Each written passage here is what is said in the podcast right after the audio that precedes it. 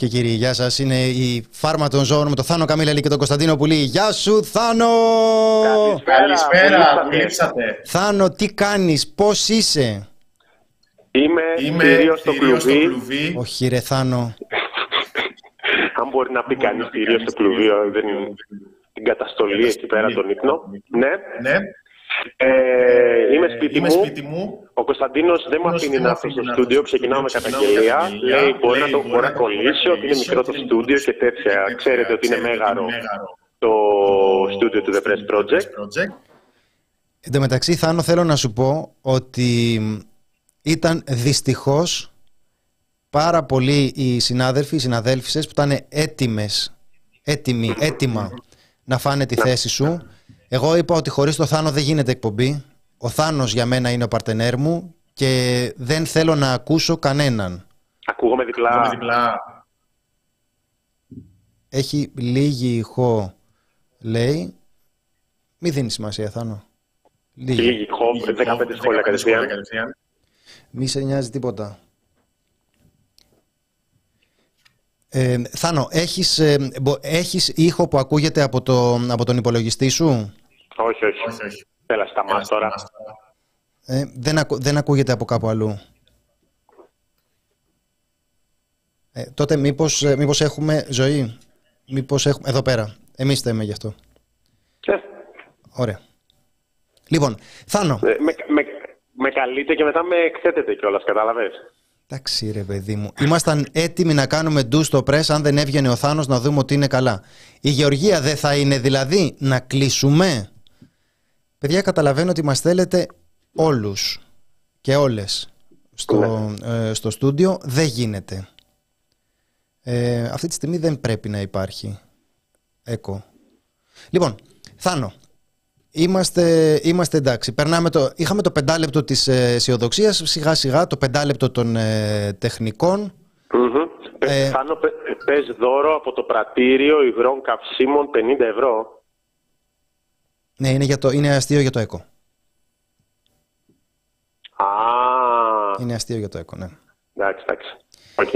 Ε, Ας πούμε ότι φταίω εγώ. ναι.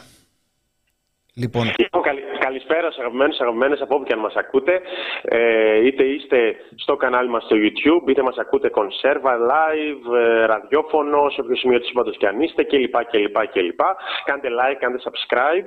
Μπορεί να έχουμε αλλάξει και να έχουμε δύο στούντιο αυτή τη στιγμή. Δηλαδή βλέπετε, ε, η- από τις πολλές δωρές υπάρχει εδώ ένα υπερσύγχρονο στούντιο. Ε, μ, είναι το δεύτερο στούντιο του The Press Project. Και μ, ναι, ε, λοιπόν, ωραία. Εντάξει. Ε, φτιάχτηκε και το πρόβλημα με το, φτε- φτιάχτηκε το, πρόβλημα με το, με το ΕΚΟ. Ευχαριστούμε τον Βασίλη Μήτικα που είναι πάντα στο πλευρό μας όταν ε, εμφανίζεται κάποιο μικρό ε, προβληματάκι. Λοιπόν, να πάρουμε ένα πάνελ σαν του Ευαγγελάτου να σας χωρέσει όλους. Έχουμε πάνελ σαν του Ευαγγελάτου. Έχουμε, και το δικό μας πρόγραμμα το κάνει αυτό. ναι, ναι. Ε, απλώς είμαστε πιο ταπεινοί. Άσε μας ρε Ευγενία τώρα μας, βάζεις, ε, μας βάζει λεφτά στην κατάστασή μας. Δεν βλέπεις τώρα πώς είμαστε. Μμμ. Δηλαδή μας βλέπεις σε αυτή, την, ε, σε αυτή τη μιζέρια και αυτό που σκέφτεται είναι να μας βάλει λεφτά. Λοιπόν, Ωραίο, ωραίο πίνακα έχεις τον τοίχο Θάνο. Ευχαριστώ. Είπα να εκθέσω και το γούστο μου. φαντάζομαι το Θάνο να ψάχνει για μέρες μέχρι να βρει αυτό τον, ε, αυτό τον πίνακα. να- Αυτό το κάδρο το δουλεύαμε 23 ώρες τουλάχιστον. Την, από την προηγούμενη εκπομπή. να γυρνάει σε γκαλερί τέχνης ο Θάνος και να λέει όχι, όχι, δε- όχι, δεν είναι αυτό, δεν είναι αυτό, όχι, Είναι όχι. αυτό που Ναι, ψάχνω. ναι, αυτό είναι. Λοιπόν, ε, είναι το παιδικό του δωμάτιο, όχι δεν είναι το παιδικό του δωμάτιο, έχει μεγαλώσει αλλού ο Θάνος, οπότε ε, είναι το νεανικό του δωμάτιο. Λοιπόν. Δεύτερο 5 ευρώ από την Ευγενία. Με έκο λέει αυτή τη φορά. Θα βάζα και το κρότημα αν καθόμουν στην κονσόλα. άσε τώρα. Άσε. Άρα να μην βάλουμε λεφτά οι υπόλοιποι που θέλουμε. Τέλος πάντων, ρε παιδιά, άμα θέλετε ντε και καλά, άμα, άμα δεν μπορείτε να κάνετε αλλιώς. Λοιπόν, Θάνο, θέλω πριν από όλα, πριν να ξεκινήσουμε την ε, κανονική ροή της εκπομπής, Ναι. ε, θέλω να σε ρωτήσω για όλα αυτά τα πράγματα που ήθελες να μιλήσεις αλλά δεν μπορούσες. Ο- Θέλω να, να πάρουμε από το στόμα σου όλες αυτές τις λέξεις που σου έκλεψε η γογό. Όλες αυτές τις στιγμές που καθόσουνα φημωμένος στο σπίτι σου, φημωμένος και θυμωμένος και που έβλεπες μια άλλη, μια ξένη να κάθεται στη θέση σου. Ένα αρπακτικό να κάθεται στο θρόνο σου όλα αυτά τα πράγματα που κρατούσες μέσα σου αυτές τις μέρες θα θέλαμε αυτή τη στιγμή να σου δοθεί η ευκαιρία να τα πεις. Δηλαδή να πιάσουμε, δεν, ξέρω, δεν θυμάμαι πόσο καιρό λείπεις, μου μου φαίνεται σαν να λείπεις έναν-δύο μήνες, δεν ξέρω που έχεις, ε, που έχεις μείνει από, από επικαιρότητα. Αν είσαι, δεν, δεν ξέρω, είσαι Μάρμαρα, Παρθενώνα, δεν ξέρω που σε έχουμε αφήσει δηλαδή. Δεν θυμάμαι. Τι λέγαμε την Πέμπτη. Παρασκευή. Δεν ξέρω, ε, δεν ξέρω. Νομίζω... Ήρθε, ήρθε επιτε... Πρώτα απ' όλα, ήρθε... θα το πούμε πιο μετά αυτό, αλλά ήρθε επιτέλους η μέρα που θα μιλήσω για την τροπολογία τους μετανάστες εργάτες, το οποίο πραγματικά δεν με θέλει. Γιατί, για να το πούμε και στον κόσμο, είχε ξεκινήσει λίγο η συζήτηση, αλλά ξεκίνησε να, να μπαίνει στη δημοσιότητα, στη δημόσια σφαίρα και συζήτηση στη Βουλή, στην Επιτροπή και ε, η, η, η ομιλία του Άδωνη Γεωργιάδη και όλα αυτά Παρασκευή με απόγευμα. Οπότε από Παρασκευή με απόγευμα ήμασταν με τον Κωνσταντίνο και λέμε δεν μπορούσε όλο αυτό να έχει γίνει δύο ώρες πριν. Γιατί όπως καταλαβαίνετε όταν συμβαίνει κάτι στην επικαιρότητα το σκεφτόμαστε κάπως φαρμοκεντρικά. Φαρμοκεντρικά, ναι, στην, ναι, ναι, ναι. στην ανάλυση του. Ναι, οπότε και λέγαμε εντάξει, okay, θα, το, θα το βάλουμε στο newsroom εννοείται και λοιπά. Θα το πούμε τη Δευτέρα ήδη. Από τώρα έχουμε θέμα Δευτέρας. Έλα όμως που εγώ αρρώστησα. Αχ και αρρώστησε ο Θάνος δεν μου. Είχα αυτή, δεν είχα αυτή τη χαρά. Δηλαδή, Άδωνη Γεωργιάδη να λέει ότι έτσι τους αποκαλεί η ιδέα, οι λαθρομετανάστες μετά από, ε, μετά από την αίτηση ασύλου δεν είναι πλέον έτσι. Δηλαδή ρε Θάνο, Και- ναι. Δεν Ναι, είναι... αλλά... Ω, ω, παρακαλώ. Όχι, παρακαλώ, εσείς. Θα μιλήσω εγώ. Ναι, Άντε πες. παρακαλώ. Όχι. όλη, όλη την ώρα μπορώ να το κάνω αυτό. Ρε παιδί μου, λέει ο άλλος τώρα, από τη στιγμή που περνάνε τα σύνορα και κάνουν αίτηση δεν είναι λαθρομετανάστες. Αυτό δεν ήτανε το, το επιχείρημα. Ένα από αυτά, Και ένα λες, από τα πολλά. και λες κάτσε τώρα, τι μου θυμίζει αυτό, τι μου θυμίζει, τι μου θυμίζει. Α, αυτά είναι που λέμε εμείς.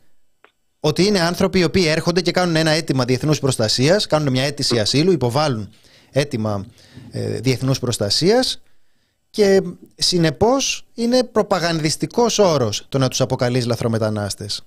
Έκανα Ναι, και ήταν, μια... ένα, ήταν ένα από τα πολλά δηλαδή. Ε, μ, και η ομιλία τους στην Επιτροπή ήταν ε, διαμάντη. Δηλαδή αυτή η προσπάθεια να κολακέψεις το ακροδεξιό, παύλα φασιστικό ακροατήριο και παράλληλα να εμφανίζεσαι ως ε, φωνή της λογικής ότι εδώ παιδιά δεν πρόκειται για παράνομους. Αυτοί ήρθαν να δουλέψουν στη χώρα. Και ένα τέτοιο στυλ και αυτό το πήγαινε έλα που είχε ο Υπουργός που κατάφερε να τα συνδυάσει και τα δύο. Και την, ερ- ε, ήταν υπέροχη ομιλία.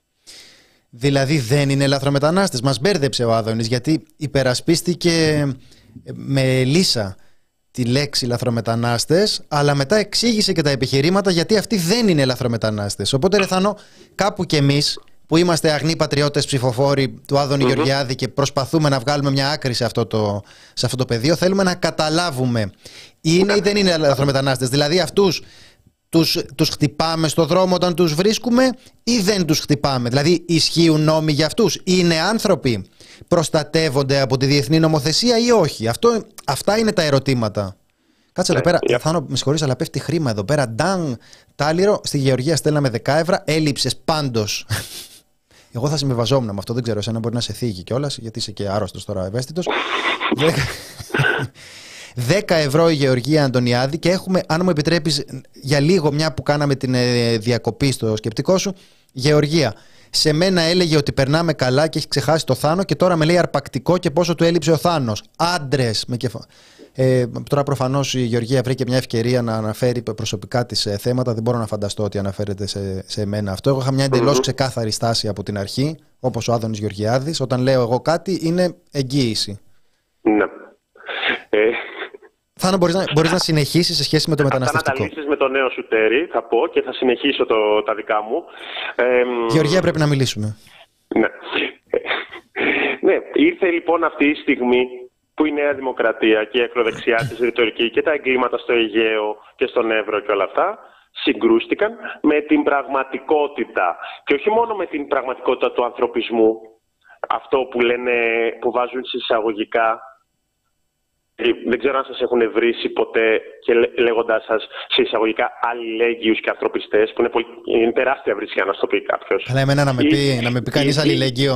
Ναι, ναι, ναι. Είναι αυτοί οι, δικαιωματι, αυτοί οι δικαιωματιστές γράφονται διάφορα κείμενα τέτοια. Οι δικαιωματιστές εισαγωγικά. Μ' αρέσουν πάρα πολύ αυτά τα κείμενα εμένα. Δηλαδή είναι ο άλλος που τους λέει τώρα έτσι. Και δηλαδή είναι αυτοί οι περίεργοι που ασχολούνται με τα δικαιώματα και με τα ανθρώπινα δικαιώματα. Αν είναι δυνατόν, δεν έχουν άλλη δουλειά να κάνουν. Ε, όχι, μόνο, όχι από αυτή τη σκοπιά, αλλά και από τη σκοπιά της πραγματικής οικονομίας. Δηλαδή το θέμα, το θέμα της έλλειψης δεκάδων χιλιάδων ή και κάποιων εκατοντάδων χιλιάδων ε, εργατικών χεριών είναι υπαρκτό εδώ και χρόνια. Ε, θα πούμε και για την συνέντευξη που μας έδωσε χθες ο κύριος Καψάλης. Ε, εγώ είχα πάει ας πούμε το 2021 σε μια εκδήλωση που ήταν και για τις συνθήκες στην ε, Μανολάδα, μιλούσε και ο κύριος Καψάλης και γινόταν αυτή η συζήτηση για τα δικαιώματα των μεταναστών εργατών. Και το ιστορικό και όλα αυτά. Είχα γράψει και ένα, και ένα άρθρο. Ήταν χιλιάδες μετανάστες εργάτες σε καταναγκαστική εργασία. Και μέσα εκεί υπήρχε αυτή η πρόβλεψη ότι παιδιά υπάρχει έλλειψη. Παιδιά, οι, οι άλλες χώρες δίνουν πολύ καλύτερες συνθήκες και οι άνθρωποι, επειδή δεν έχουν κανέναν καηλέ να κάτσουν στην Ελλάδα και να τους δέρνουν και στην, στις γνωστές περιπτώσεις να τους βγάζουν και όπλο, όπως έγινε στη Μανολάδα, ε, και να τους απειλούν κλπ, θα πάνε αλλού. Ότι η Ιταλία, ας πούμε, είχε νομοποιήσει εν μέσω COVID, τους ε, είχε δώσει χαρτιά σε μετανάστες. Και νομίζω κάτι ανάλογο έκανε και η Ισπανία. Όχι, το κάναν και πιο παλιά, το είπε ο κύριος Καψάλης, αλλά το κάναν και μέσα στον COVID. Οπότε υπήρχε τόσο πολύ αυτό το, αυτό το ζήτημα και παράλληλα ήταν η Νέα Δημοκρατία με, το, με τις πατρίδες της ΣΜΕΑ που έχει χρώμα γαλανό, θα πούμε και για, την, για το γαλανό της ΣΜΕΑς, ε, με όλη τη ρητορική και με όλα αυτά, γιατί πουλάει πάρα πολύ πατρίδα. Και είναι πολύ ωραίο, ο Κωνσταντίνο συμφωνεί παιδιά με αυτό, ότι είναι καλό να πουλάς πατρίδα. Ρε φίλε, είναι φοβερό το τι φούμαρο τρώνε οι, οι πατρίδε, πώς, τη λένε, πώς του λένε οι πατρίδο-λάγνοι. Είναι φοβερό. Ναι, ναι. Δηλαδή η υποτίμηση της νοημοσύνης αυτών των ανθρώπων είναι το κάτι άλλο. Ε, ναι. Δηλαδή, λες τώρα ότι έχεις πει σε αυτούς τους ανθρώπους εδώ και τόσα χρόνια ότι οι μετανάστες κλέβουν τις δουλειές. Θυμόμαστε τον Πολωνό υδραυλικό στην Αγγλία, ε, θυμόμαστε δηλαδή πώς, πώς λειτουργεί, ποια είναι τα βασικά στερεότυπα γύρω από την ε, εργασία των μεταναστών. Δεν είναι τα, δεν είναι τα μόνα και αναφέρθηκε και ο κύριος Καψάλης σε άλλα στερεότυπα τα οποία χρησιμοποιούνται εναντίον τους, δηλαδή αυτά που ε, κάπως ε, αντιχούν στη δήλωση Διαμαντοπούλου για το πώς θα γίνει σκουρόχρωμη η Ευρώπη, έτσι δεν, έτσι δεν ήταν η διατύπωση ε, που έχουν να κάνουν με υπενιγμούς για την ε, εγκληματικότητα ή σε κάποιες περιπτώσεις άμεσες αναφορές στην ε, εγκληματικότητα την υποτιθέμενη των, ε, των μεταναστών ή τις, τις ασθένειες που μεταφέρουν. Εδώ έχουμε να κάνουμε το θέμα της εργασίας. Και θα ήθελα πολύ να μείνουμε λίγο στην, στην κουβέντα που κάναμε χθες, γιατί μου φαίνεται ότι είναι, ρε παιδί μου, αποκαλυπτική η συζήτηση αυτή που γίνεται για τα εργασιακά των μεταναστών από όλες τις απόψεις. Δηλαδή καταρχάς από την ε, πιο στοιχειώδη που είναι ότι μόλις λίγο πιέστηκε από κάποια επιχειρηματικά συμφέροντα η κυβέρνηση. Τώρα ξέρω ότι υπάρχουν αναφορές για το ποια είναι αυτά τα επιχειρηματικά συμφέροντα. Δεν, ε, άμα δεν μπορώ να το πω με σιγουριά, δεν το, Δεν το λέω, το βλέπω που το, το, βλέπω που το γράφετε, αλλά φαίνεται ότι η πίεση αυτή είναι πολλαπλή. Δεν είναι ότι το κάνει ένας, είναι ότι υπάρχουν κλάδοι ολόκληροι οι οποίοι αυτή τη στιγμή δεν μπορούν να λειτουργήσουν.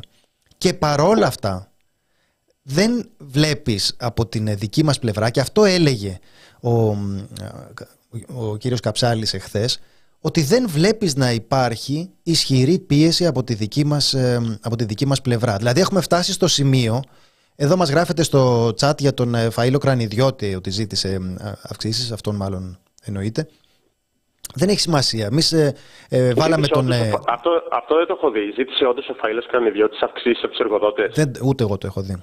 Ούτε εγώ το έχω δει, αλλά τέλος πάντων φτάσαμε να το λέει ο Biden και να το λέει, το, ε, να το λέει και ο Άδωνης Γεωργιάδης ας πούμε ότι ε, πρέπει οι άνθρωποι αυτοί να εργάζονται νόμιμα. Πώς μπορεί να μην εργάζονται νόμιμα; Και λες γιατί δεν μπορεί να μην εργάζονται νόμιμα; Τόσο καιρό τι κάνουμε; Αυτό που είπε ο Καψάλης, δηλαδή ότι το, το μεταναστευτικό είναι ε, εν πολύ ζήτημα δήλωτη εργασίας. Και αυτό είναι, είναι μια ερώτηση που δεν ε, ε, την είχα σημειώσει να την κάνω, αλλά μέσα στην ροή αυτής της φοβερής κουβέντας παραλήφθηκε. Ήθελα να μας μιλήσει λίγο πιο συγκεκριμένα. Έλεγε ότι αυτό ήταν μια αυτοκτονική απόφαση ενάντια στο συμφέρον των ασφαλιστικών μας ταμείων ότι θα ήταν ριζικά διαφορετική η εικόνα των ασφαλιστικών μας ταμείων. Ήθελα να το, να το πούμε πιο συγκεκριμένα με νούμερα αυτό, γιατί είναι ένας άνθρωπος που έχει ασχοληθεί εκτενώς ε, ε, με αυτό. Έχει γράψει του βάρια ολόκληρα δηλαδή. Ε, οπότε λες ότι εδώ πέρα έχει φάει με φούμαρο ο άλλος, ο Μπαρουφοχάφτουλας, με το φτιάρι. Με το φτιάρι έχει φάει το φούμαρο. Δηλαδή, του λες τόσο καιρό που θα λιώσουν και θα κάνουν και θα δείξουν και λες ξαφνικά ότι αυτοί θα συνεισφέρουν στα ασφαλιστικά ταμεία. Πώς θα συνεισφέρουν, ρε φίλε, στα ασφαλιστικά ταμεία; Γιατί δεν είμαστε πια ρατσιστές; Γιατί θέλουμε να συνεισφέρουν οι λάθρο στα ασφαλιστικά μας ταμεία; Δεν μας κλέβουν τις δουλειές. Ναι. Τόσοι Έλληνες πολίτες τρώνε όλη την προπαγάνδα εκεί πέρα, όλο το πλήσιμο κεφάλων ότι έρχονται οι μετανάστες, οι χιψοί και τους κλέβουν τις δουλειές και έρχεται σε μια νύχτα η Νέα Δημοκρατία να παραδεχθεί επιτέλους ότι δεν μας κλέβουν τις δουλειές οι πρόσφυγες και οι μετανάστες, οι ξένοι. Ότι χρειάζεται, ότι η ελληνική οικονομία και οποιαδήποτε οικονομία βοηθιέται από τους μετανάστες. Για να το... Λες και δεν το είχαμε μάθει, ας πούμε, με το προηγούμενο, με το προηγούμενο μεταναστευτικό κύμα με τους ε, ε, μετανάστες στην Αλβανία, π.χ. Ε, ή από ανατολικές χώρες. Αλλά αυτό ήταν από τις πιο απολαυστικές στιγμές. Δηλαδή, ουσιαστικά η Νέα Δημοκρατία, η τροπολογία είχε τίτλο με κεφαλαία γράμματα για να το πιάνουν οι πατριώτες, καταλαβαίνεις. Δεν σας κλέβουν οι, οι μετανάστες στις δουλειές. Αυτό είναι το όνομα της τροπολογίας. Ξεκινάμε από αυτό. Το άλλο, αυτό που ανέφερες Κωνσταντίνε και είπε ο κύριος Καψάλης, ε, εγώ ακούγοντας, ε, δεν το είχα ακριβώς υπόψη. Δηλαδή, δεν, θα, δεν περίμενα θα το θέσει τόσο πολύ.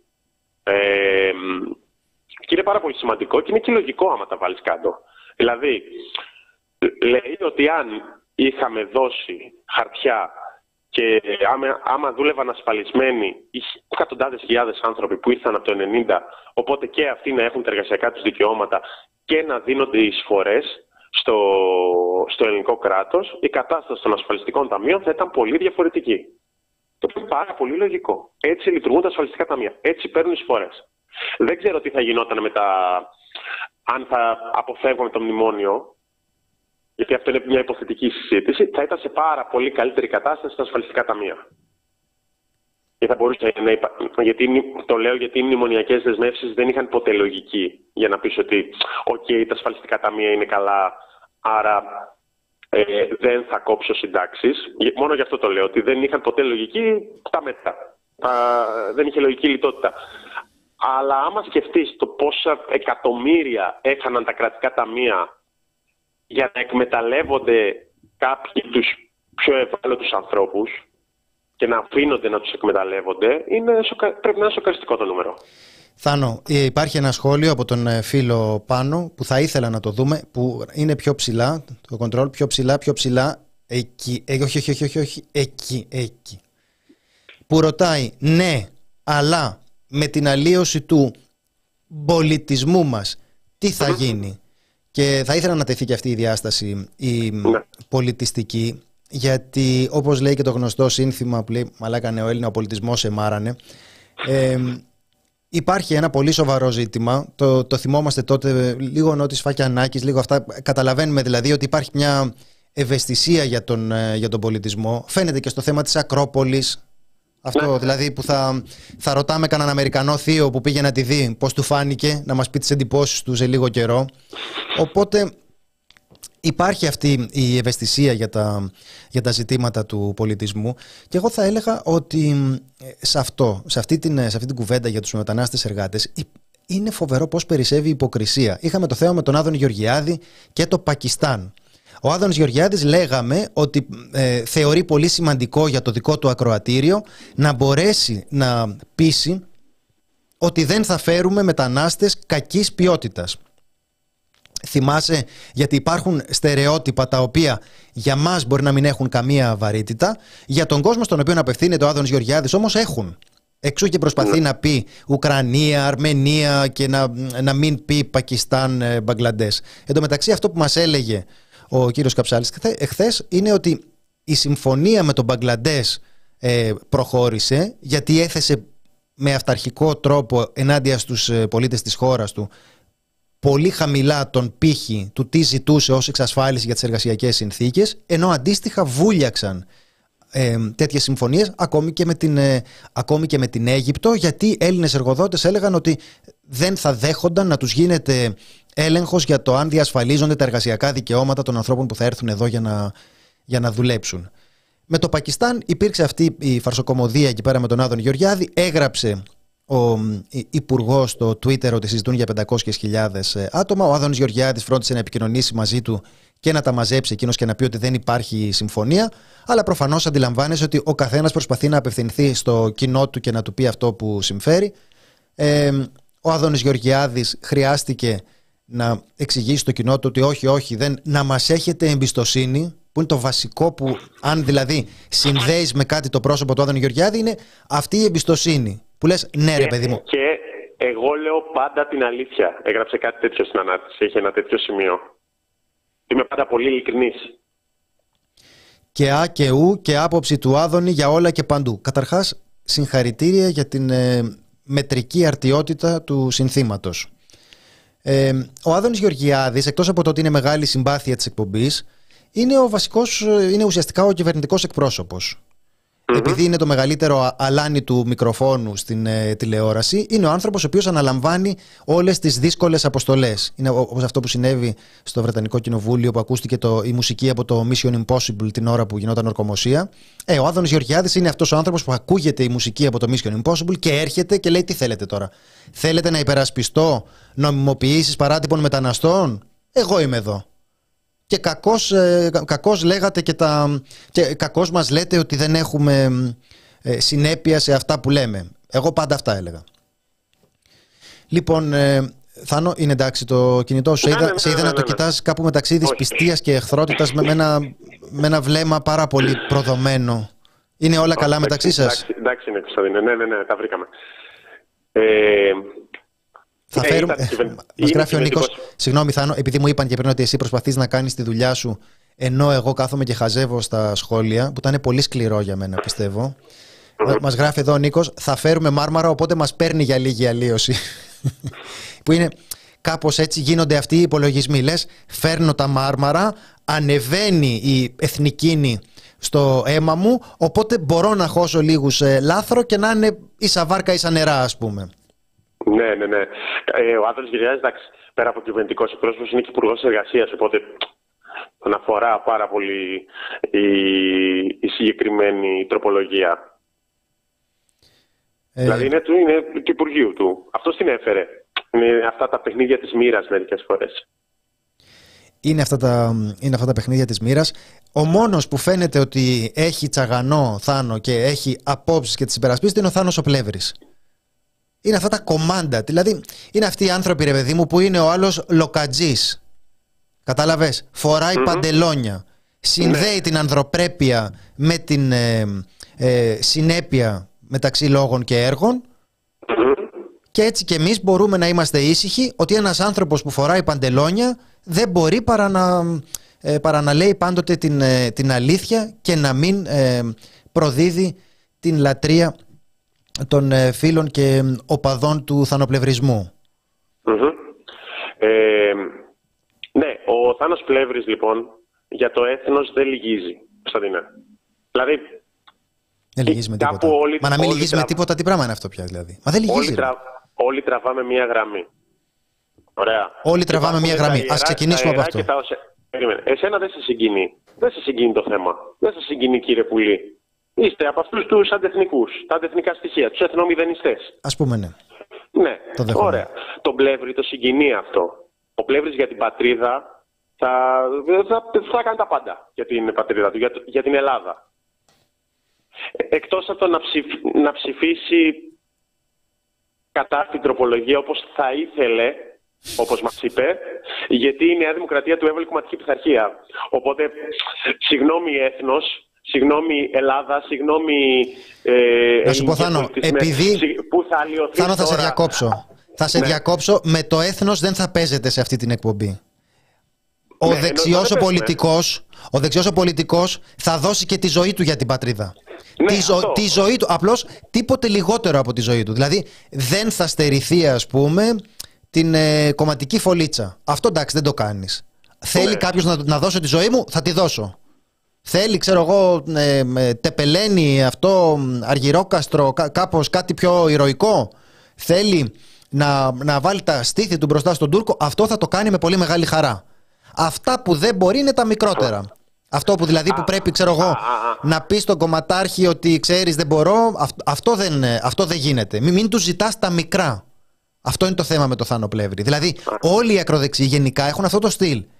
Ότι όταν τους πεις για την πατρίδα, είναι έτοιμοι να δώσουν το αίμα τους και έχουν και αυτή τη λογοτεχνία. Επειδή εγώ έκανα και αυτή την ομιλία για τους ε, Σπαρτιάτες και κοίταζα ε, λογοτεχνικά κείμενα. Ε, του Μπαλτάκου, του Κασιδιάρη, γενικά της ελληνικής ακροδεξιάς για την ε, ελληνική αρχαιότητα και έβλεπα λοιπόν πώς όλοι αυτοί οι άνθρωποι με τι λυρισμό περιγράφουν την ε, προθυμία τους να θυσιάσουν τη ζωή τους για την πατρίδα και λες ζωή θυσιάζει ο άλλος, κομματικό πόστο δεν θυσιάζει. Πάρ του καλύτερα το κεφάλι. Μην τους ζητάς όμως. Είναι εδώ. Πώς ιεραρχεί. Είναι ζωή, κομματικό πόστο. Κατάλαβε. Οπότε λέει: Εντάξει, δεν, τη ζωή μου τη δίνω για την πατρίδα. Αρκεί να μην μου ζητήσεις να τα χαλάσω με το κόμμα μου. Οπότε είναι ένα ε, γαϊτανάκι εκεί πέρα κοροϊδίας προς το ακροδεξιό κοινό που λες ρε φίλε, γιατί είστε όλοι τόσο χαζοί; Είναι, είναι η μισή χαζή και οι άλλοι κορόιδα; Και είναι η μισή χαζή και οι άλλοι με κοροϊδεύουνε; Δεν καταλαβαίνω πώς ακριβώς το έχουν συμφωνήσει, πώς έχουν μοιράσει τους ρόλους, γιατί πραγματικά είναι πολύ μεγάλη η προσβολή, ξαναλέω, προς την, προς την νοημοσύνη της ελληνικής άκρας δεξιάς, όταν βλέπεις πόσο εύκολα αυτά πετιούνται στα σκουπίδια. Και πετιούνται στα σκουπίδια τόσο εύκολα, γιατί είναι μπουρδες. Δεν είναι δηλαδή ότι είναι και κάτι φοβερό ότι πετιούνται στα σκουπίδια. Λέγανε ψέματα, ρε παιδί, πώς το λένε τώρα; Λέει ναι, ψέματα ο Σαμαράς. Ναι, ναι, ναι. Απλώς το καταλαβαίνουμε στο θέμα της οικονομίας, γιατί κάποια στιγμή οι ανάγκες αυτές και αυτό το κενό στην, ε, στην οικονομία γίνεται μεγάλο και δεν μπορείς να τα αγνοήσεις πέρα από τις πιέσεις των εργοδοτών. Το, και, στα, και στο ανθρωπιστικό κομμάτι θα φαινόταν πάρα πολύ απλά πώ είναι μπουρδες αν άνοιγε κάποιος έναν οποιοδήποτε, ξέρω εγώ, ένα οποιοδήποτε νομικό κείμενο ευρωπαϊκό για τα, δικαιώ, για τα ανθρώπινα δικαιώματα, ας πούμε, για τα δικαιώματα των προσφύγων κάτι, το οτιδήποτε. Το, ε, ε, ένα στοιχειώδες κείμενο που να βάζει τα βασικά. Τύπου δεν τους, δεν τους κάνουμε πούσπατ. Για το, ο Πλεύρης, ε, ο, ο Πλεύρης εμένα με συγκίνησε. Δηλαδή αυτή, αυτή η θέληση να κάνεις τα πάντα για την πατρίδα σου και να την προστατεύσεις από την αλλίωση του πολιτισμού. Εκτός αν σου ζητήσουν από το κόμμα σου να έχεις κομματική πειθαρχία ναι. και οπότε τότε το ψηφίζεις και κάνεις τον πεκί λέγοντας απλά ότι διαφωνείς και θα το καταψήφιζες ε, ήταν στις αγαπημένες μου στιγμές, ακόμα μια στιγμή ηρωισμού του Θάνου Πλεύρη. Και αυτό είναι το δεύτερο, το δεύτερο, η δεύτερη απόχρωση. Δηλαδή έχουμε Άδωνη Γεωργιάδη, Κολοτούμπα. Θάνο Πλεύρη καταδρομέα και, και Κωνσταντίνε. Τι έχουμε κι άλλο; Έχουμε και τη σκληρή ακτοδεξιά. Ποια είναι αυτή; Έχουμε και τον Πρωθυπουργό που δεν λυγίζει, τον, πρωθυπουργό, τον πρώην Πρωθυπουργό που δεν λυγίζει, που για τα εθνικά δεν κάνει πίσω Καλά, δεν κάνει. Αυτό είναι, αυτό Τον είναι άνθρωπο που αν στη λέξη πατριδέμπορο στο λεξικό έπρεπε να μπει μια φωτογραφία, θα πρέπει να μπει η δικιά του πραγματικά κανενός άλλου. Τον Αντώνη Σαμαρά. Θάνο Καμίλα, θέλεις να πεις ότι και ο Αντώνης Σαμαράς θα μπορούσε ποτέ να υποχωρήσει μπροστά στις ε, σιρήνες του εθνομηδενισμού; Αυτό θέλεις να πεις, Θάνο Καμίλαλη; Πέρα από αυτό που μας είπε ο κύριος ε, Καψάλης χθες, ότι στα κρυφά και επειδή υπήρχε ζήτημα με τις άδειες διαμονής, η κυβέρνηση Σαμαρά έκανε στα κρυφά νομιμοποίηση μεταναστών και το 2014 και μάλιστα ε, μη συνδέοντας απόλυτα την άδεια διαμονής με τον εργοδότη, ε, όπως έκανε τώρα η κυβέρνηση. Ε, εντάξει, κυβέρνηση, ο, ο Αντώνης Σαμαράς είναι το, το πρόσωπο που διαχρονικά, δηλαδή τα τελευταία 30 χρόνια, πουλάει η πατρίδα με το κιλό. Εντάξει, πράξη, εγώ θα εξαιρούσα. ξέρουμε πολύ καλά από το πρώτο-δεύτερο μνημόνιο τι συμβαίνει. Γιατί και τα μνημόνια είχαν ένα πολύ ισχυρό στοιχείο απώλειας εθνικής ανεξαρτησίας. Και εκεί Άλλο αυτό. Πατρι... Και εκεί Άλλο αυτό. Δεν μπορεί κάναν αγκαλίτσες με τη Μέρκελ. Άλλο αυτό. Τέλος πάντων, εγώ θα εξαιρούσα πάντως το μακεδονικό που είναι ένα πολύ σοβαρό θέμα. Ο Αντώνης Σαμαρά στήρισε μια γενναία πατριωτική στάση στο, στο μακεδονικό και αυτό φαίνεται και τώρα. Αυτό φαίνεται και τώρα. Βλέπεις ότι ε, αυτά, αυτές τις ε, κολοτούμπες εκεί πέρα, αυτές τις αθλειότητες του τσιπρα που πήγε ε, και έκανε την ε, κατάπτυση στη Συμφωνία των Πρεσπών είδες ότι με το που ήρθε η Νέα Δημοκρατία λέει αυτά τελειώνουν. Αυτά τελειώνουν την επόμενη στιγμή. Με Νέα Δημοκρατία αυτά δεν μένει τίποτα. Ναι. Ε, η αλήθεια είναι, ναι. ε, ως, καλά πέρα από το, τον σχολιασμό, στο πιο πολιτικό κομμάτι, ότι υπάρχει ένα ζήτημα στην Νέα Δημοκρατία με σειρά τέτοιων νομοσχεδίων που αυτό το πράγμα μπορεί να το δούμε όσο και να προσπαθούν να το καθυστερήσουν. Δηλαδή έχουν μαζευτεί πολλά στα, μέσα στα οποία ο Μητσοτάκης και η Μητσοτακική θα προσπαθήσει να φανεί κεντρός, κάποιοι θα είναι στον Εμεναλά και μια πλευρά υπό το Σαμαρά θα, θα βγαίνει από ακροδεξιά συνοδού. Κάποιος θα πει, όπως είπε ο κύριος Καψάλης χθες, ότι είναι καλός και κακός μπάτσος. Και αυτό ισχύει σε κάποιο βαθμό. ε, Απλώς ναι. δεν, είναι και, δεν είναι και μια πολύ ωραία εικόνα για τους ψηφοφόρους μονίμως να βλέπουν αυτή τη διγλωσία. Και, να, και ποια είναι, είναι φυσικά η, πέρα από την τροπολογία, είναι ο γάμος των ομόφυλων ζευγαριών όποτε έρθει, που δεν έρχεται ακριβώς για αυτό τον λόγο τώρα. Ε, αλλά υπάρχει, ε, υπάρχει αυτή η συζήτηση και όσο δεν έρχεται θα συνεχίζεται αυτή η συζήτηση. Ε, και υπάρχουν τώρα κάπου στα συρτάρια, εδώ και δύο-τρία χρόνια, τα μνημόνια για να που πρέπει να κυρωθούν για τη Συμφωνία των Πρεσπών, που είναι υποχρέωση της χώρας. Εντάξει, μήπως το κάνουμε αυτό, να μην προτρέχουμε. δεν είναι καπρίτσια του Σαμαρά. Ελλάς, Ελλάς, Αντώνη Σαμαράς, Ελλάς, Ελλάς, Αντώνη Σαμαράς. Αυτό, αν θέλετε, μπορείτε να το κόψετε. Μπορείτε να το βάλετε για ήχος στο ξυπνητήρι σας. Εμένα να φωνάζω Ελλά, Ελλά, Αντώνη ε, Σαμαράς. Έχω ακούσει και χειρότερα ξυπνητήρια. Το, τι συνέβη με τον Αντώνη Σαμαρά, δεν ξέρω. Εμείς δεν έχουμε, όπως ξέρεις, Θάνο, ρεπορτάζ Νέας Δημοκρατίας. δηλαδη ε, εσωτερική πληροφόρηση από τη Νέα Δημοκρατία. Ε, στα ρεπορτάζ που κυκλοφόρησαν αυτές τις μέρες οι διαρροές έλεγαν ότι δεν ήταν, ότι κάπως ε, περιμένουν ότι θα περάσει λίγο περισσότερο στα μουλοχτά χωρίς ε, παρέμβαση πρώην Πρωθυπουργού το, η τροπολογία Κερίδη. Επειδή δεν μπορούμε να ξέρουμε ακριβώς ε, τι επιδιώκουν και τι, τι καταλαβαίνουν μπορούμε να σταθούμε μόνο στην επιφάνεια των πραγμάτων. Αυτό είναι το πιο χρήσιμο Μπορούμε να σταθούμε δηλαδή στο τι, τι βλέπουμε, τι συνέβη. Οπότε με λίγα λόγια αυτό που συνέβη είναι ότι οι μετανάστες που ζουν στην Ελλάδα ε, τα βάζουν κάτω και βλέπουν ότι αυτή είναι χώρα η οποία δεν προσφέρει εργασία, δεν προσφέρει καμία ασφάλεια στη διαμονή. Δεν ξέρουν τι τους ξημερώνει αύριο το πρωί. Προσέξτε ότι αυτό που μας είπε ο Καψάλης είναι ότι οι άνθρωποι αυτοί πηγαίναν στα ευρωπαϊκά δικαστήρια και δικαιώνονταν με αποζημιώσεις για το ότι χάνανε τις άδειες παραμονής και διεκδικούσαν λεφτά από κράτος και εργοδότες. Αυτό είναι σταθερή παράμετρος. Να πληρώνουμε εμείς ε, τη, τη μαγιά και την καφρίλα του κάθε ακροδεξιού βλάκα. Ο οποίος μετά μας σέρνει στα ευρωπαϊκά δικαστήρια ταπεινωμένους να πληρώνουμε επειδή ήθελε να κάνει το κομμάτι του. Αλλά δεν πειράζει γιατί σημασία έχει μόνο να ικανοποιείς το, το ακροδεξιό σκυλολόι που σε ακολουθεί. Τα υπόλοιπα δεν πειράζουν και κάπως θα τα βρούμε στην πορεία. Έτσι κι αλλιώς δεν είναι δικά του λεφτά. Δεν θα, δεν θα του πούν να βάλει το χέρι, στην, ε, ε, το χέρι στην τσέπη. Οπότε αυτό που γίνεται είναι ότι οι άνθρωποι αυτοί κοιτάζουν γύρω τους και βλέπουν ότι στην Ιταλία, στη Γερμανία αυτή τη στιγμή ανοίγουν θέσεις εργασίας και μαζί δυνατότητες μιας ζωής η οποία θα έχει κάποια στοιχεία εργασιακής και, κανον, και κοινωνικής συνολικής ασφάλειας θα μπορούν δηλαδή να ζήσουν σαν άνθρωποι και δεν θα είναι εδώ πέρα κάτω από το τουφέκι του κάθε καθάρματος στη Μανολάδα και συνεπώς σηκώνονται και φεύγουν ή δεν έρχονται εδώ πέρα ή πηγαίνουν εκεί. Λέει ο έξυπνος ο Έλληνας ρατσιστής επιτέλους ε, ευτυχώς και λέει και ο εργοδότης τι επιτέλους και ευτυχώς και εγώ με τι σκλάβους θα δουλεύω.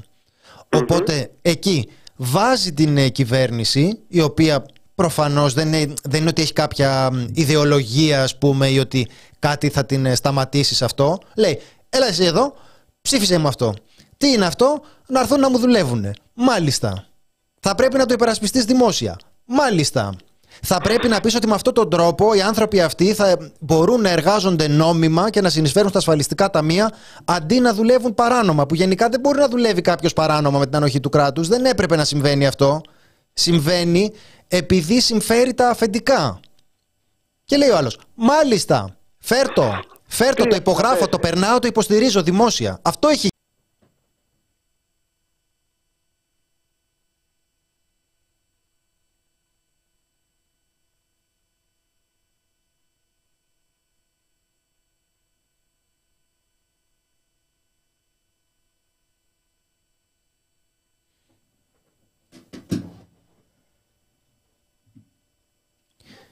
Μας ε, συγχωρείτε για την ε, διακοπή. Ακόμη και στα μεγαλύτερα στούντιο συμβαίνουν ε, αυτά.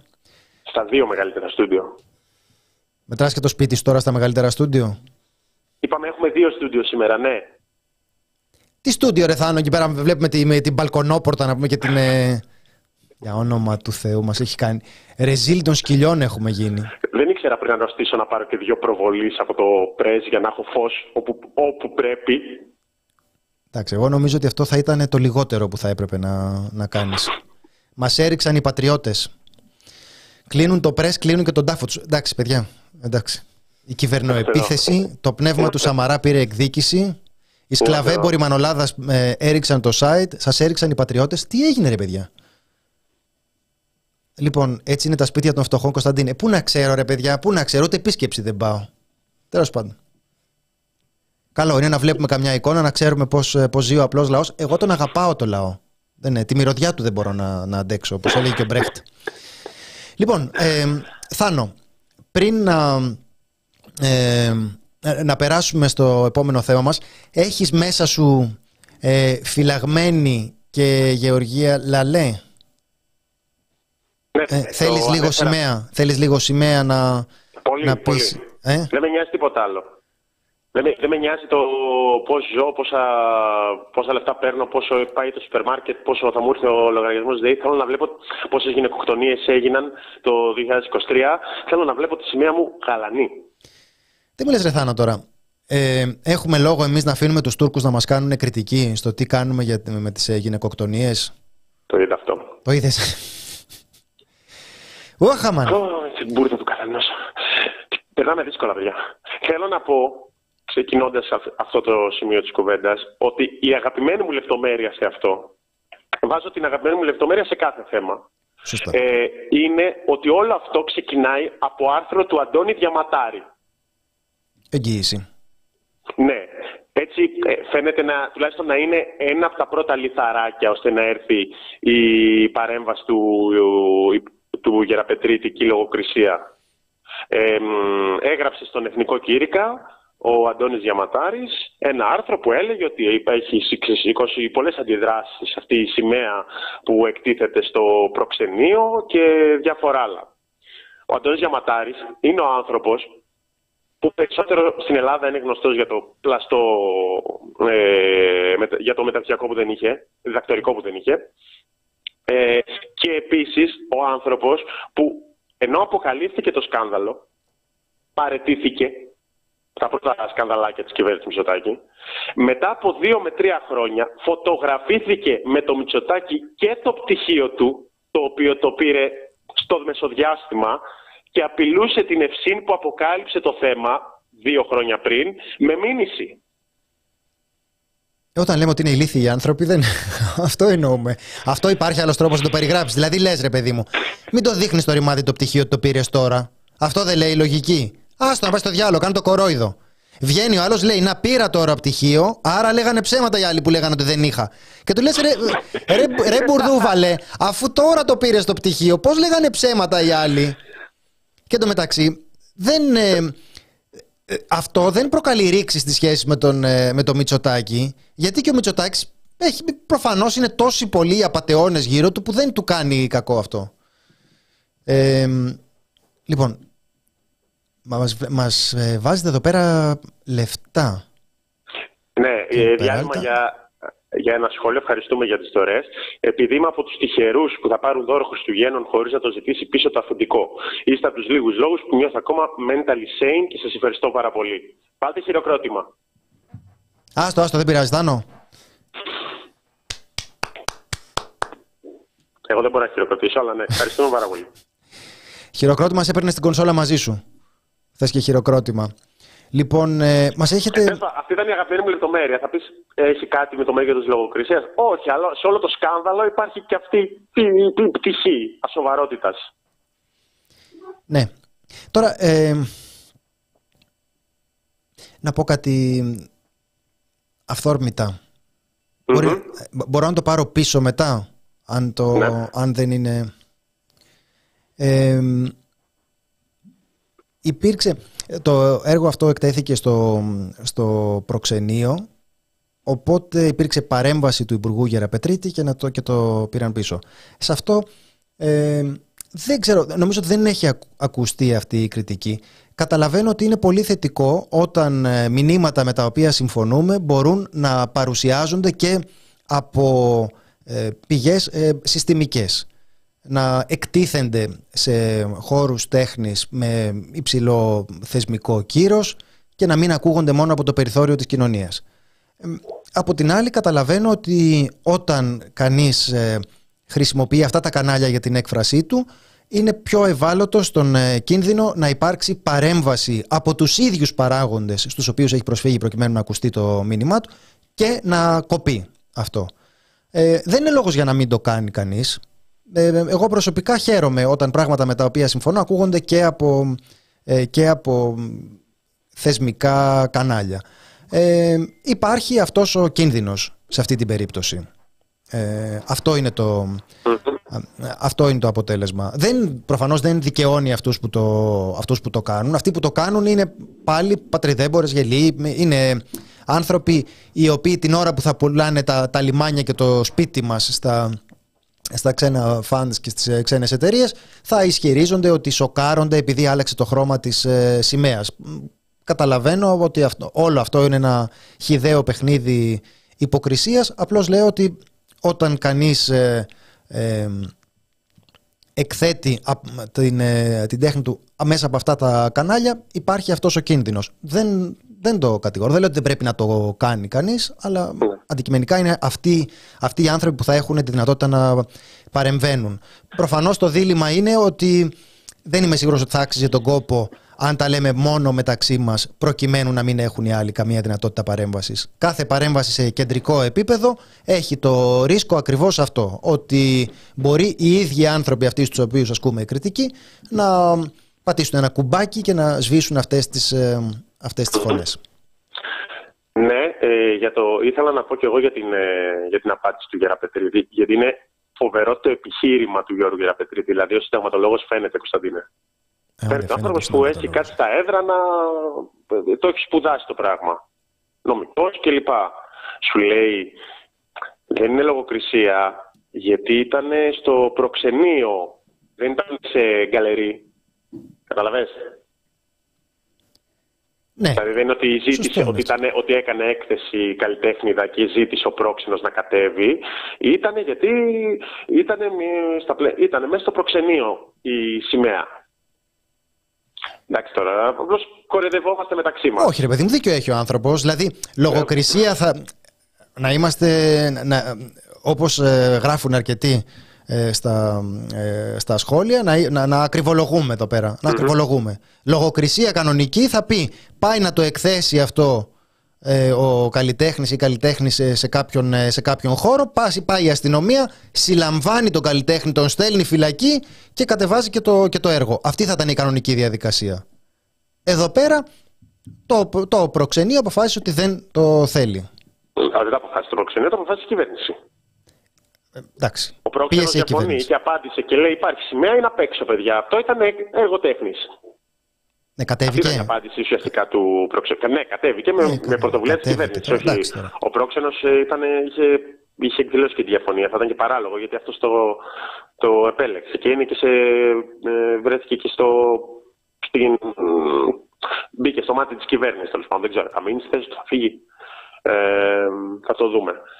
Ε, Υπάρχει ένα σχόλιο. Ε, Εμείς οι μεσοί δεν σηκώνουμε αυτά. Α προστάρω μια ελληνική σημαία με glitter, φραπέ και τον Donald Duck πάνω για να πω καλημέρα σε, σε μια πιτσίρικα. Το είχε, ναι, ένα ποστάρω ναι. στο Facebook. Αυτό το, το είχαμε πει. Εγώ το διαβάζα για την Αμερικανική σημαία. Δεν θυμάμαι αν ήταν σε αυτό το βιβλίο που έχει γράψει η Ζώτη Τριανταφύλου για την Αμερικανική σημαία. Δεν το θυμάμαι με, με σιγουριά που ήταν πολύ ενδιαφέρον το, το στοιχείο ότι το να και στην Αμερικανική σημαία θεωρείται ζήτημα ελευθερίας της έκφρασης, αλλά το να την φοράς σε βρακή τύπου λιάγκα θεωρείται προσβολή συμβόλου.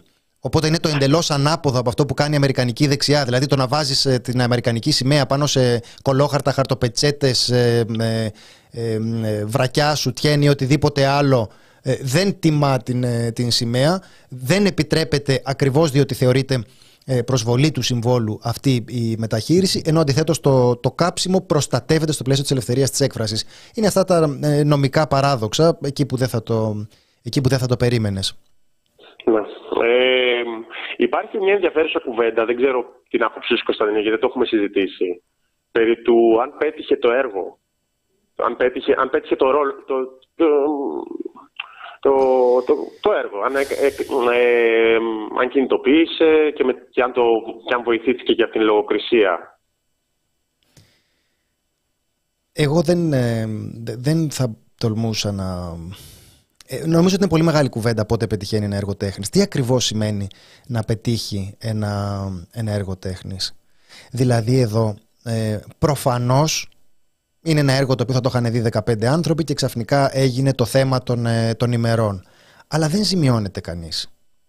Δηλαδή, προ, προφανώς η ίδια καλλιτέχνης αποκτά μια ορατότητα μεγαλύτερη και το έργο αποκτά ορατότητα μεγαλύτερη. Ο ακροδεξιός Κοσμάκης ε, χαίρεται με την, ε, με την επιτυχία του.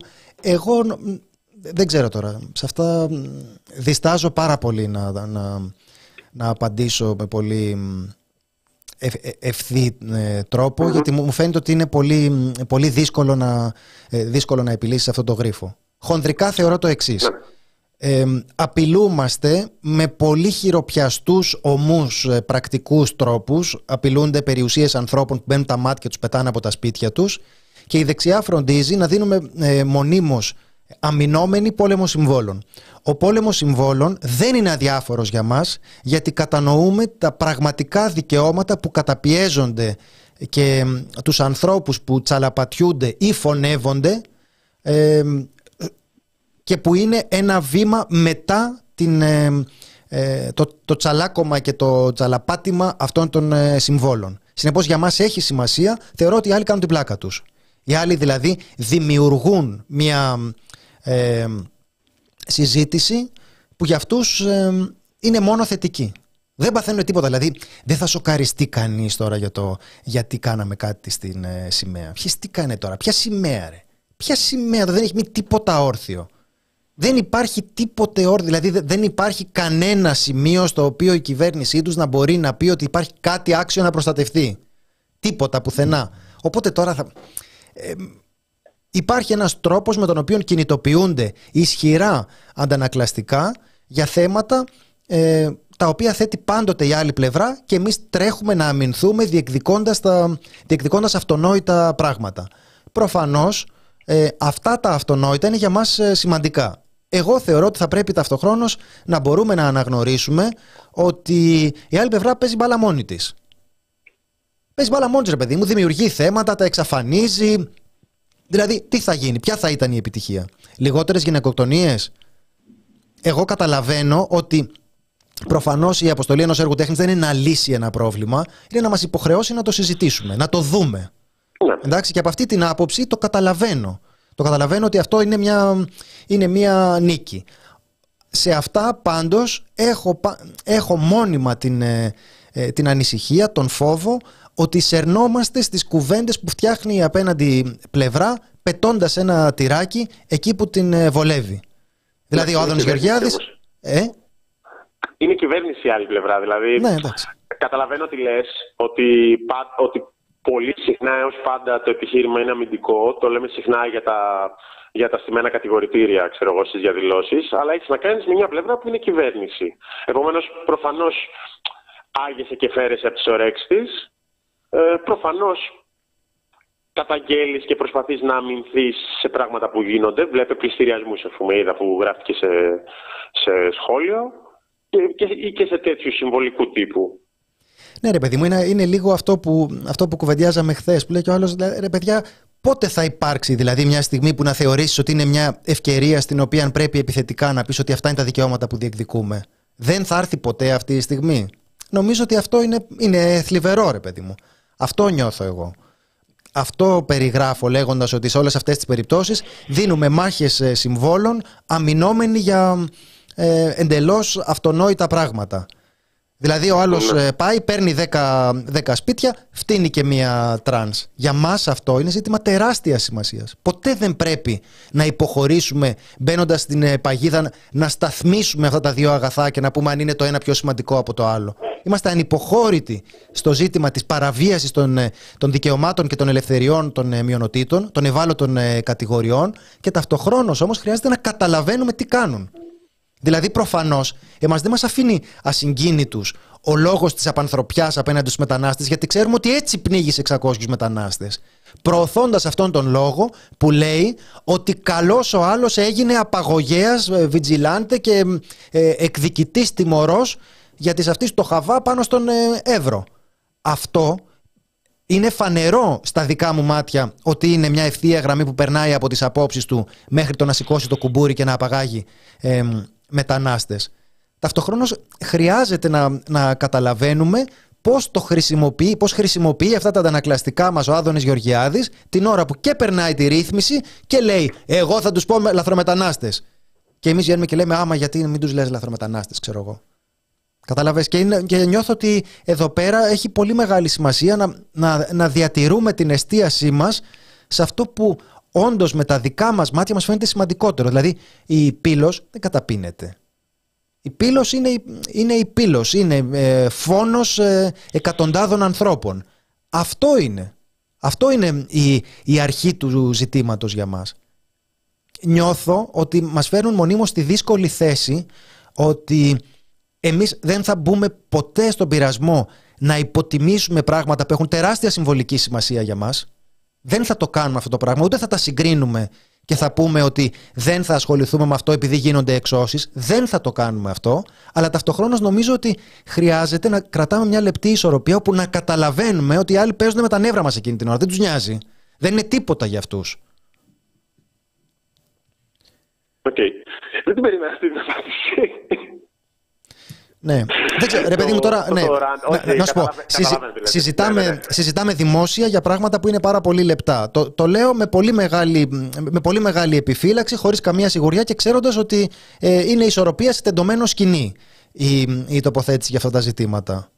Ε, το, το, το καταλαβαίνω και, και γι' αυτό επιμένω ότι το λέω με πολύ μεγάλη, ε, με πολύ μεγάλη επιφύλαξη. Και αν ε, το στραβό είπα, το, Όχι, το, όχι, το, όχι, το όχι. Ξανασυζητώ. Νομίζω ότι πήρες και ένα δεκάρικο. Από την ΤΕΑ δεν θα μπορούσε να υποθεί καλύτερα. Σίγουρα μίλαγα εγώ την ώρα που υπόθηκε. Μπορεί, να, ναι, μι- μπορεί να νομίζω. ήταν κανένας που με έβριζε Θάνο και να, του, και να έχει τσιμπήσει το δεκάρικο. Ναι. Ε, γράφει ο Βασίλης Θάνο, δεν χρειάζεται να είσαι κυβέρνηση για να περάσει την επίθεση αντί να μείνεσαι. Ισχύει αυτό, δεν είπα αυτό. Είπα ότι σε μεγάλο βαθμό εντάξει, κυβέρνηση είναι, τώρα θα λογοκρίνουν ένα έργο, μετά θα εκενώσουν μια κατάληψη, μετά θα πετάξουν έναν άνθρωπο έξω από το σπίτι, μετά θα κάνουν μια φιέστα, ξέρω εγώ, θα φωταγωγήσουν τη Βουλή με, το, με τα χρώματα του Ισραήλ. Οπότε η πρωτοβουλία των κινήσεων σε, πο- στην πλειοψηφία των περιπτώσεων είναι στην κυβέρνηση. Οπότε μετά εμείς τρέχουμε από πίσω να ασχοληθούμε και να με κάποιο αμυντικό αίτημα τύπου μη φωταγωγείτε τη Βουλή με κράτος που διαπράττει εγκλήματα. Κάπως έτσι. Ε, στην ενότητα καλές απόψει. Από εκεί και πέρα, προφανώς μπορείς να πιέσεις και αν δεν είσαι κυβέρνηση. Ε, Απλώς πρέπει να πιέσεις πολύ. Είναι πάρα πολύ απλό. Οι εργοδότες πίεσαν και κατάφεραν ο Άδωνης Γεωργιάδης, ο τουρκοφάγος, ο προσφυγοφάγος ο... κλπ. να υπεραμείνεται των δικαιωμάτων των μεταναστών, έστω λέγοντάς τους όπως τους λέει, και να τους ε, δίνει χαρτιά. Με, και συνδέοντας φυσικά τα, την παραμονή τους στη χώρα με τους εργοδότες που τον πίεσαν. Πίεσαν, το πέτυχαν. Είναι food for thought όλο αυτό. Τι θέλεις να πεις, Ανοίγουν το δρόμο, ανοίξαν το δρόμο, εμπρός στο δρόμο που δείχνουν εργοδότες. Ναι, ναι, ναι, Πίεση και εσύ την κυβέρνηση; δηλαδή, γενικά για τα, συμφέρον, τα συμφέροντάς σου να τα διεκδικείς και να κινητοποιήσεις για αυτά. Αν δεν το κάνεις, άξιο. Ναι. Πάλι το κάνουν καλύτερα. Ο Κωνσταντίνος, ε, κάποιος Κωνσταντίνος Πουλή το είχε θέσει πολύ καλά. Για πες. Με το ε, για το νερό ήταν, πότε ήταν, με τα συμφέροντα, με, το, με την όρεξη που έχει το τάδε στέλεχος να μιλήσει για την ιδιωτικοποίηση του νερού, για την ιδιωτικοποίηση του ρεύματος, να, να, κάνει, να κάνει lobbying γι' αυτό. Πολύ φο... Ναι, δυστυχώς το θυμάμαι, αλλά είναι Naomi Klein. Είναι Κωνσταντίνος Πουλής. Ε, που... το, ε, λέω ότι το έχεις αναφέρει, εντάξει, όχι το έγραψες. Αχ, μια ωραία τάκα πήγε να μου αποδώσεις. Για να μην το πω. Για να μην το πω. Ε, η Νάουμι Κλάιν που έλεγε σε μια ομιλία, ήταν συγκλονιστικό αυτό το πράγμα. Λέει, «Ε, σε ενδιαφέρει να εμποδίσεις την, ε, την ε, κλιματική κρίση όσο ενδιαφέρει το στέλεχος της ΣΕΛ, ας πούμε, να κάνει μια εξόριξη; Θα έκανες, θα έκανες τις θυσίες και τους αγώνες που θα έκανε αυτός, γιατί αυτός τα έκανε. Δεν θα έκανε αγώνες να πήγαινε στον δρόμο, αλλά είναι διατεθειμένος να κάνει τα πάντα γι' αυτό. Και είχε αυτόν τον εφθαρμένο στίχο του Yates για το πώς ε, αυτοί που έχουν, ε, πώς λείπει η αποφασιστικότητα σε αυτούς που έχουν ε, δίκιο. Ναι. Ναι, αυτό. Πάνω στο σχόλιο του Βασίλη, τώρα μια παρένθεση. Τέλος πάντων, για το μικρότερο ερώτημα που έθεσα και το άνοιξες πολύ, αλλά νομίζω ωραία, Κωνσταντίνε, επειδή γράφτηκε, υπήρχε μια σχετική συζήτηση στα σχόλια. Προφανώς το έργο κυκλοφόρησε περισσότερο. Έγινε ακόμα μια συζήτηση για, την, για τις γυναικοκτονίες, για τα δικαιώματα των γυναικών, ε, υπήρξε αυτή η αντίδραση που βοηθάει όσο γίνεται να βοηθήσει κοινωνικά να, να συμβαίνει. Και δεν συμφωνώ κιόλας με το ότι τα λέμε μεταξύ μας ας πούμε εμείς που συμφωνούμε από τη μία, ωραία η σημαία.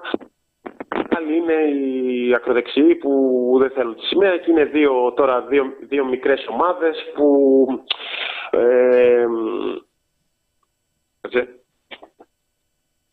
Είχα τηλέφωνο. Ε, βγάλ, το, βγάλ, βγάλ το στον αέρα, βγάλ το στον αέρα. Εντάξει. Α, και εγώ είχα τηλέφωνο. Πολύ ωραία.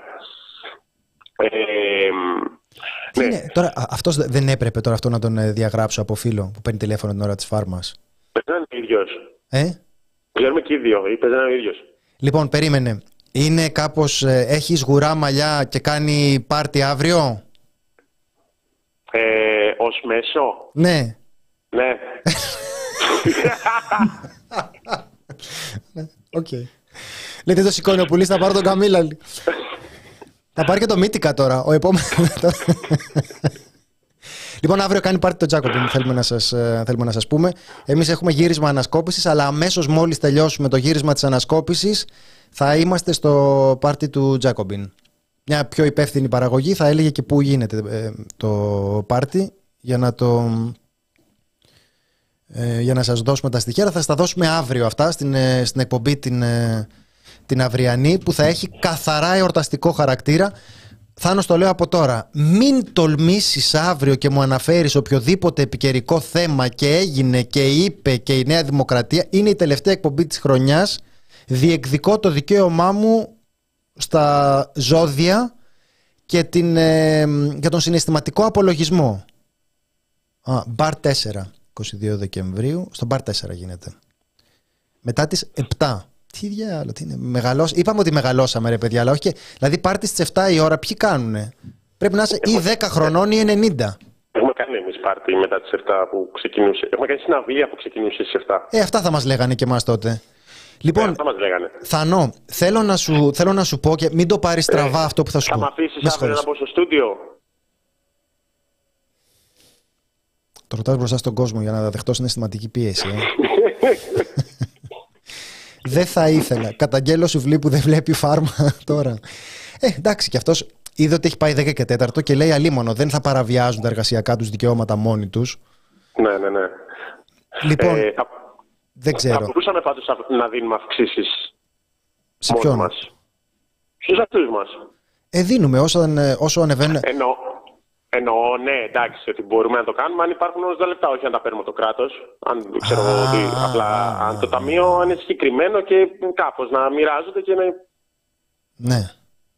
Ε, ε, Γιατί έχουμε και αφήσει ένα θέμα. Αφού κλείσω το προηγούμενο, λέγοντας ότι γενικά δεν είναι, δεν θεωρώ ποτέ ότι είναι ότι τα λέει ξέρω εγώ, τα αριστεροχώρη και απ' την άλλη το ακροδεξιοχώρη και λίγο ότι ισχύει αυτό και ότι είναι παράλληλοι μονόλογοι. Ε, μ, θεωρώ ότι τέτοιες συζητήσεις έχουν πάντα, περί δικαιωμάτων, έχουν πάντα και έναν μεσαίο χώρο. Αυτό ήθελα να πω.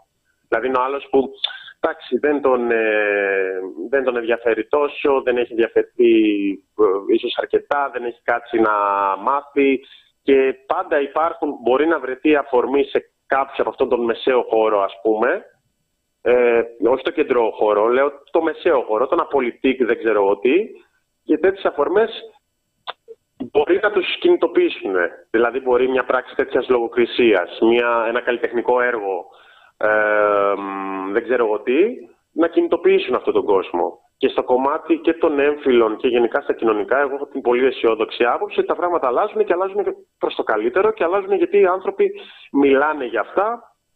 Ε, μ, ε, τουλάχιστον στη δημόσια συζήτηση. Και αυτό προκαλεί πίεση και για τις νομοθετικές ρυθμίσεις και στη συνέχεια για, το, τσι- για τις κρατικές παρεμβάσεις. Αυτό είναι το ένα. Το δεύτερο που δεν θέλω να το ξεχάσω, Κωνσταντινέ. Με συγχωρείς τώρα που σε κρατάω, αλλά ξέρεις την αγαπημένη μου συνήθεια, σε κρατάω υπερορία. Ε, η, να πούμε, να πούμε κιόλας ότι η λογοκρισία του Γεραπετρίτη έγινε και σε έργο για τις γυναικοκτονίες λίγες μέρες, ελάχιστες εβδομάδες μετά από την ε, γυναικοκτονία που είχαμε, που το θύμα είχε πάει στην Ελλάς και, που είχαν, και είχαν πει ότι ξέρω εγώ, ε, μπορεί μόνο να, να σε χτυπήσει, ας πούμε, ότι μόνο, μόνο η σωματική σου ακαιρεότητα κινδυνεύει. Δηλαδή μετά από μια γυναικοκτονία όπου είχες ξεκάθαρη ευθύνη στην ε, κρατική αμέλεια. Οπότε έρχεται τώρα το κράτος και λογοκρίνει ένα έργο για τις γυναικοκτονίες. Νομίζω ότι οι γυναικοκτονίες δεν είναι ένα θέμα που και ιδιαίτερα την κυβέρνηση.